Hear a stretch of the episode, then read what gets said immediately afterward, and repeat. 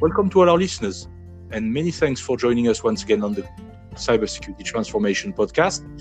I'm JC Gaillard, I'm the founder and managing director of Corix Partners.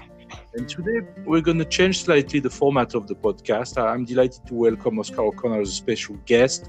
The format is going to be probably a bit more of a free flowing discussion. Uh, compared to uh, what we've done in the past, which was a bit, bit more scripted and a bit more focused on, on, on certain themes.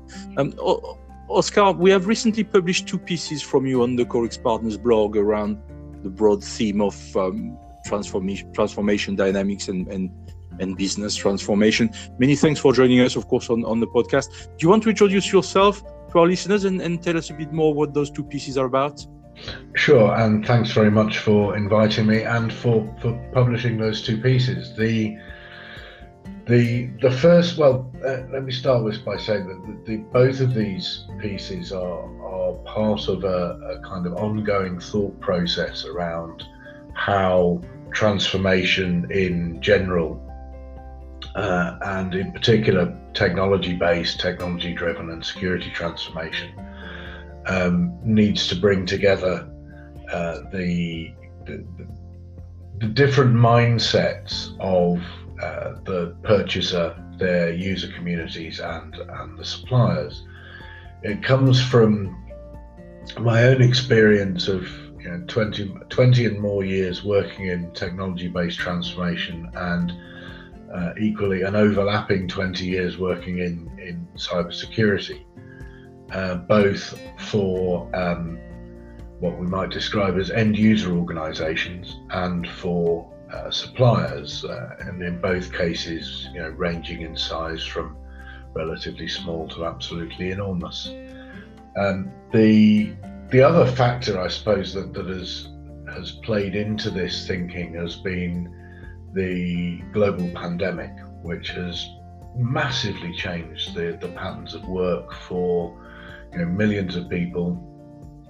Uh, I think we in the in loosely termed first world, developed world, um, have been privileged with you know, readily available high speed broadband, uh, readily available technology, which has allowed entire businesses to move from office based to working from home uh, and working remotely in general. I mean, some of us, uh, as you know, JC, have been working remotely for years because we're in that privileged position. But having worked recently with a, a very large organized global organization, which had you know, several th- tens of thousands of people based in India in campuses, um, getting all of those people to enable them to work from home was a, a really massive challenge, both technologically and uh, logistically. And as I've discovered with, with several clients over the last year or so, um, many organizations who were predominantly office based, and we can talk a little around the kind of mindset that that requires, or certainly that that was kind of a result of, um, have found that, that they have had to change the way they think um, about management, oversight, team building, tasking.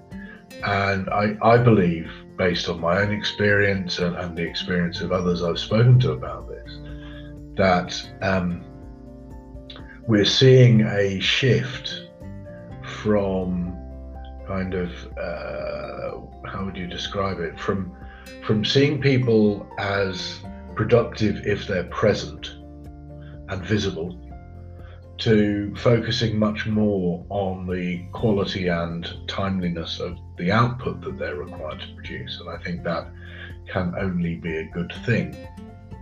Um, you know, the, the, the culture of long hours in the office uh, in order to kind of show your commitment to the cause, um, which is really based on a, a very kind of machismo type culture uh, and takes no account of the fact that you know, people have lives, they have families, they have commitments, they have interests. And you know, if you're not 100% committed 100% of the time to doing your job, then you're clearly you know, devalued in the eyes of the organisation. I would like to think that that mindset in particular uh, will change, but um, certainly listening to some of the uh, pronouncements from the heads of some organisations, and know, I won't name any, but I'm sure we've all seen them. Um, you know, really insisting on getting everyone back into the office as soon as possible because you know the culture that they want to um, they want to enforce in the organisation requires people to be present. I think I, I, personally find that very difficult to understand, and think it's it's probably very damaging.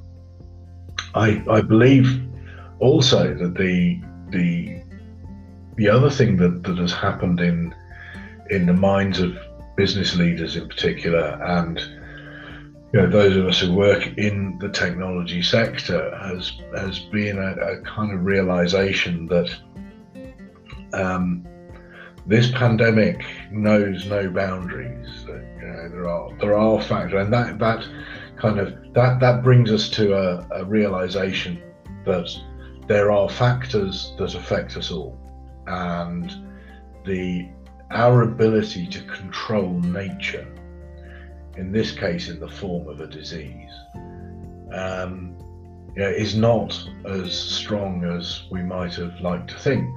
Uh, we have, as societies since the Industrial Revolution, been you know, taking what we can from nature and giving very little back.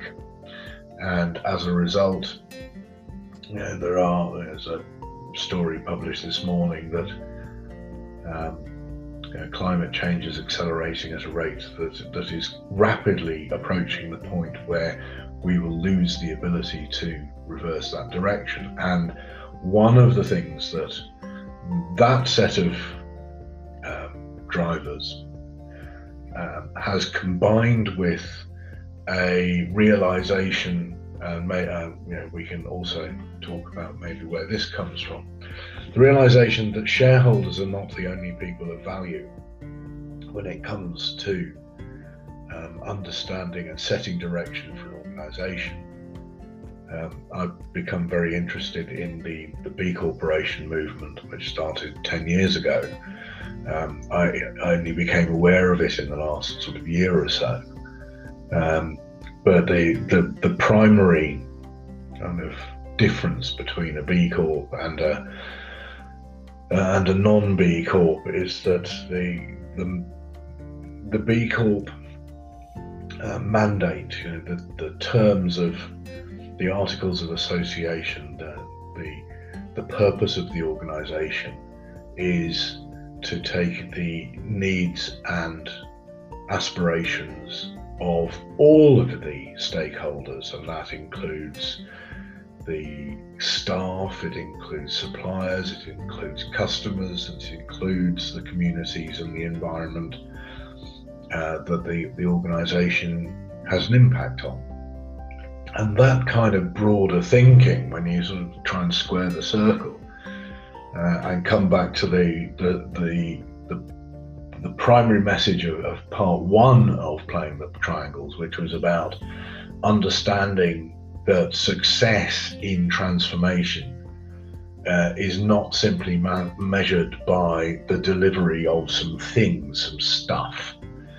Um, you know, when you set out to to um, digitize a process, the fact that the process gets digitized is not the is not actually the key factor in determining whether the, the transformation has worked. Is the result? You know, has the digitization had the desired impact? And personally, my experience is that over the last sort of 20, 30 years, too much emphasis has been put on delivering the thing that was specified by the specified time, not delivering the outcome that is required when it is possible to deliver the outcome. And whilst the, the terms are yeah, the sentences are short. I think the implications are quite long. Um, Let me jump in here, Oscar. Please, yes. I'm, I'm, uh, I think you're very rightly putting this into the context of the COVID. Uh, you know, the, this is about business transformation, and this is not really possible to talk about business transformation outside that context because it has obviously dominated business considerations for the past two years across all industries, for good, for, for good or for bad. We all know that some industries are absolutely thriving because of the, the, the COVID pandemic. Uh, you know, the, the, the, tech industry, the logistics industry, all, all, all, the pharma supply chain, and you know, those industries are absolutely thriving. And we know that at the other end of the spectrum, some others uh, don't know where this is going to end up. I mean, we're talking about hospitality and the airline industry, the travel industry at large, and so on and so forth. They've gone through, you know, two abominable years. Uh, so, you know, some will survive, some may not. It, this is this is, and we have to deal with that kind of of pattern and the inequalities it will create. Same for same for people. You know, some people have done incredibly well throughout the the, the, the, the pandemic. Some people haven't. Okay, some people have made a lot of money which they couldn't spend. Some people haven't made any money because they couldn't work. Okay, uh, and and you you have all those different. Uh, dynamics effectively which are emerging and, and, and, that's why i think you're absolutely right we cannot take the, the pandemic out of the, the, the, context in the first part of playing the triangles you talk about why business transformation fails and you explain the, that you know this is all about articulating a number of a, a number of of uh, of, of uh, topics together you know people process and technology etc and yeah. you end up with um, with the, your requirements intentions and and, and aspirations and and and I, I, want to quiz you a little bit on that uh, sure. but for me the the, the, the, the if I ask myself, in particular in the cybersecurity space, why is security transformation failing, uh, irrespective of what has been happening throughout the COVID crisis, I think the main problem is that people ignore the fact that uh, none of that is nothing is static in the type of environment we're trying to transform. You're talking about requirements, you're talking about intentions, aspirations of the various parties involved, you know, end, users, budget holders, suppliers. But none of that is static. And each of those things have their own life, if you want, their own dynamics. And and priorities shift because of that. And if and if you don't allow uh, sufficient flexibility in what you're trying to do and sufficient time, you will just run out of options. And that's what I've seen myself so many times in cybersecurity transformation projects, especially on, on a large scale, especially in large organizations. People are trying to do everything at the same time over completely unrealistic time frame, ignoring interdependencies, ignoring the real um, the real challenges involved in working with people, as you rightly put put, put in your in, in your piece. And and and very quickly it just either runs off a tangent never to be seen again or it, or it fails and the business puts an end to it and something else something else uh, happens instead and all that fuels frustration for CISOs it fuels the short tenure of the CISOs and behind that all the problems in my view uh, many large organizations have had around um, around cybersecurity. Uh, do you see this in the same way, or, or have I gone too far here in relation to what you were trying to say? No, I, I think you you're seeing you're reading very nicely between the lines, um, if I can put it that way. I, I think the one of the, the issues in transformation in general and security transformation in particular is that need for agility, and uh, I use that word very very cautiously. Um, having started my working life as a project manager, um, well, started part two of my working life as a project manager, having been a, a not fantastic developer. Um, I've seen you know, project management as a discipline move from the incredibly kind of rigorous and very limiting methodologies like the original version of Prince um, at one end of the spectrum to you know what we we now think of as agile methods, which strike me as a way of kind of de-emphasizing um, results actually in terms of you know, making um, what appears to be progress. And when you're in an environment which is constantly changing, obviously agility and flexibility and the ability to respond to external events or try and even influence external events is really important. Um, the the absence or the, the, the devaluation of the management of the process and the management of the different um, the different factors of you know, the needs of the organization in terms as specified in its requirements. Those requirements are very rarely the same you know, a year into a project as they were at the beginning. The changes may, the differences may be subtle, but they're certainly there. You know, the the, the intentions of the supplier in any of these, or you know, suppliers in increasingly complex programs, um, they also change. And, and unfortunately, in the the the society we, we live in, where huge numbers of the the supplier community at the larger end of the scale are listed on stock exchanges and thus driven by, know, effectively driven by quarterly numbers. And so you know, their intentions and their ability to deliver can change according to how the numbers are looking this quarter. And that can never be helpful in terms of you know, the relationship with, with the client as an organization and the client as a group of people. And that's why I have separately identified the needs of the organization as described in requirements from the needs of the, the individuals that comprise that organization in terms of their aspirations. Uh, you know, possibly you could have used a, shorter word like hopes. Uh, when we go into a project as an individual, we, we hope it'll work. And depending on where you are and what your job is, where you are in the organization, your job is, those hopes will be different. Um, and sometimes they will be contradictory. And unless you know, you know, you understand what those are, you understand your community of stakeholders and what they want to get out of the program, and you bring those mindsets together, that's um, you know, in a, I suppose, a slightly putting it slightly trite way, that you know, everyone's aspirations are not equal. Uh, some people's aspirations may not be compatible with the job they're doing. Um, some people's aspirations may actually trigger a thought process within the organization which changes the requirement because the aspiration is a really good idea. Uh, and without those conversations and without that understanding, you may miss opportunities to either overcome barriers and let's face it, most of the barriers that um, transformation suffers from uh, stem from individuals and groups of individuals, uh, possibly, you know, from whatever reason. Um, you know, there are very few things that technology can't address. There are very few things that um, organizations can't specify as required.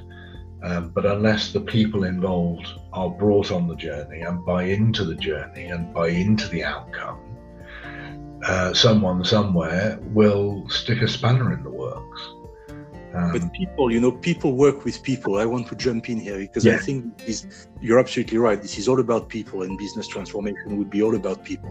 And people work with people, which is which could this could be taking us back a little bit to what you were saying at the beginning in terms of what's happening now with remote working or hybrid working because i think i personally don't agree 100% with what you said but we're going to leave that for another podcast maybe uh, because i really think people work with people and the interpersonal relationship the value you bring when you are face to face with people, when you're in the same room with people, this is irreplaceable. And, and there is so much which is missed through hybrid and remote working models that I think personally that we we, we we're going to go through phases, but but people will need people. But uh, going back to what we were saying here about transformation, for me, it's all about people. People work with people, and the secret sauce here, which yeah. is binding everything, is is trust, as you put it very very rightly in the second in the second part of, of playing the triangles. Trust is absolutely key here.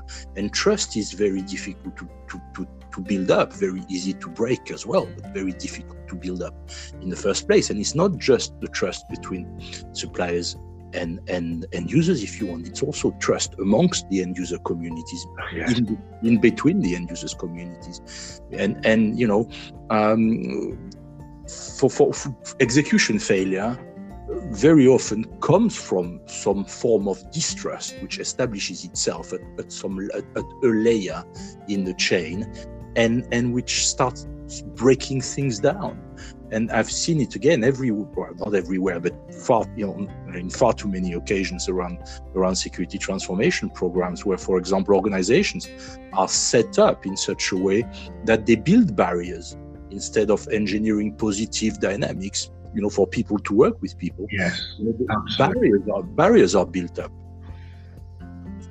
That's that's so true, and I think it, it would be a, mistake to see all of the barriers being, or all of those sort of institutional issues being on the the, the customer side.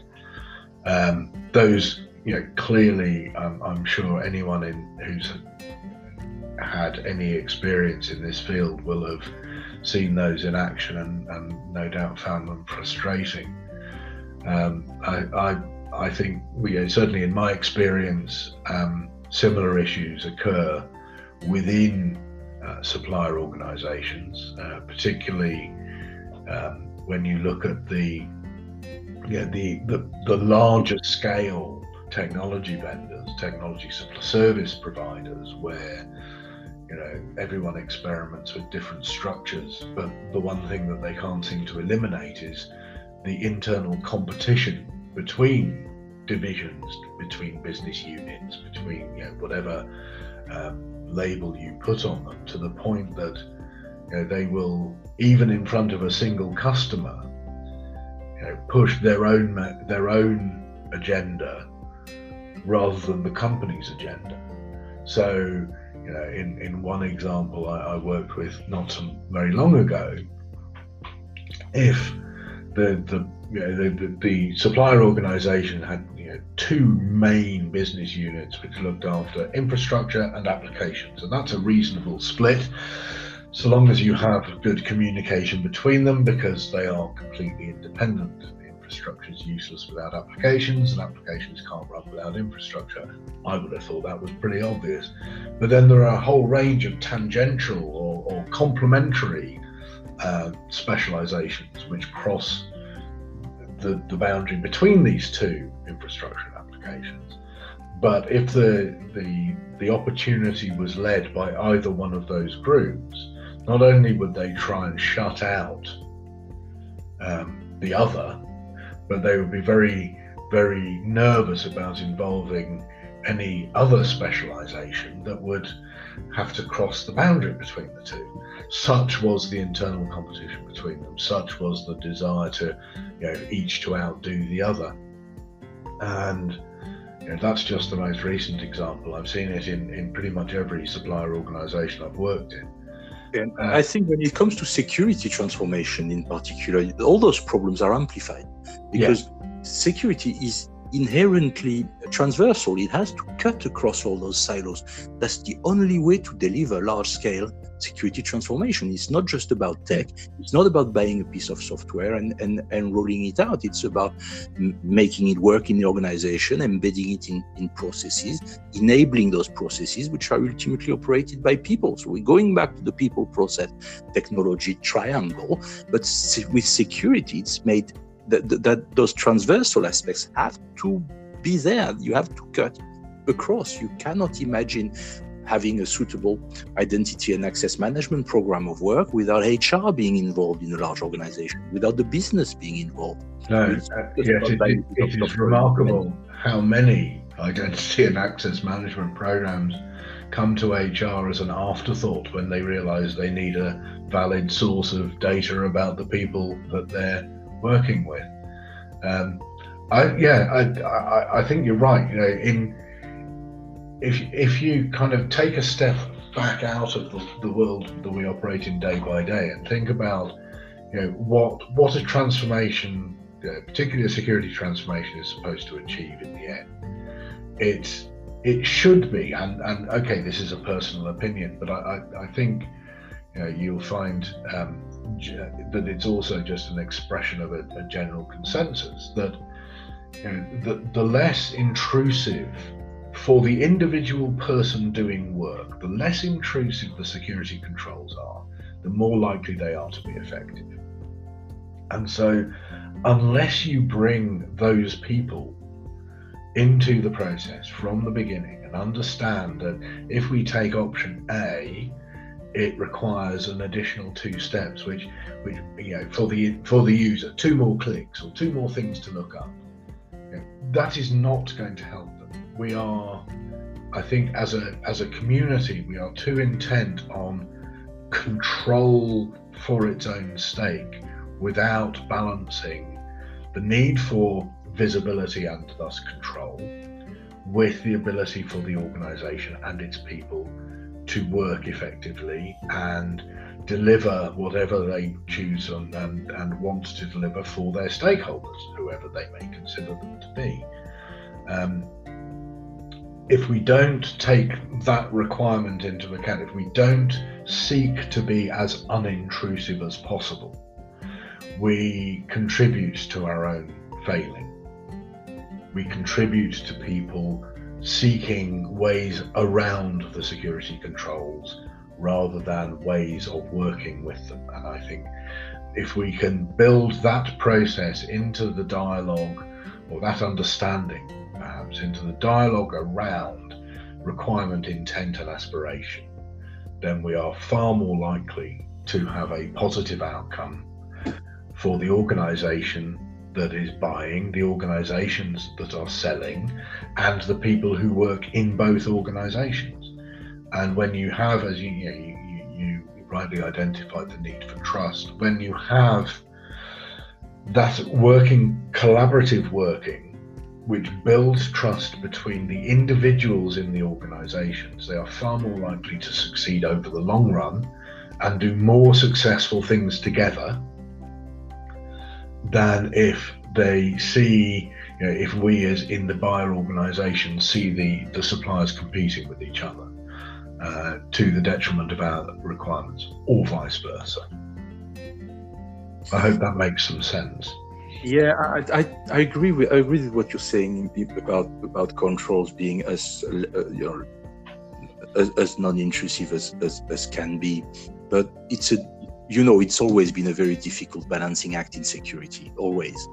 Uh, because at the end of the day, the controls are controls are there to protect the business from the threats. The threats are real. They are what they are. They evolve the way they evolve, and and we have to keep adjusting the levels of protection. So it's always been a difficult balancing act. And I agree that the only way to to, to make this work is to weave it into the the way you communicate around all this. And I would just add one thing: this has to be um, true up to the top of the chain, if you want. And it has to be working top down, not just bottom up. It's not just about the security team communicating around security, it's about all the layers of management really communicating around security, bottom up and top down, and singing, singing from the same sheet. Really, that has to be the key. Oscar, yeah.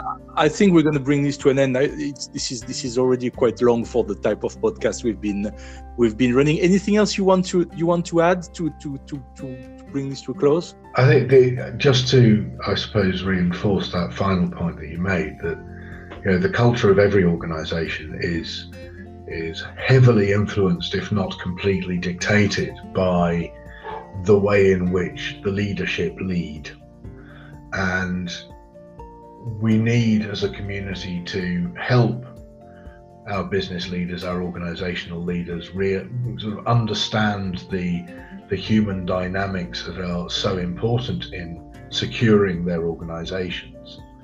Um, and if we can get that dialogue working effectively, and I believe that the best mechanism to do that is to ensure that the CISO has an equivalent voice to the CIO, uh, rather than have one reporting to the other. Um, if we can achieve that, then we'll go a long way to making uh, security transformation more successful. Great. Well, Oscar, thank you so much for for joining me this uh, on this this session. Um, many thanks for your insights. Ex- excellent, uh, excellent discussion as as always. Thanks to all our listeners. Uh, obviously, you can find all the all, all the details on the corixpartners.com website. The the two articles we've been talking about, playing the triangles, part one and part two, are are on the Corix Partners blog together with Oscar's details. If you want to reach out. Uh, many thanks to all our listeners. Many thanks, Oscar. Thank you very much, JC. It's always good to talk to you. Thank you.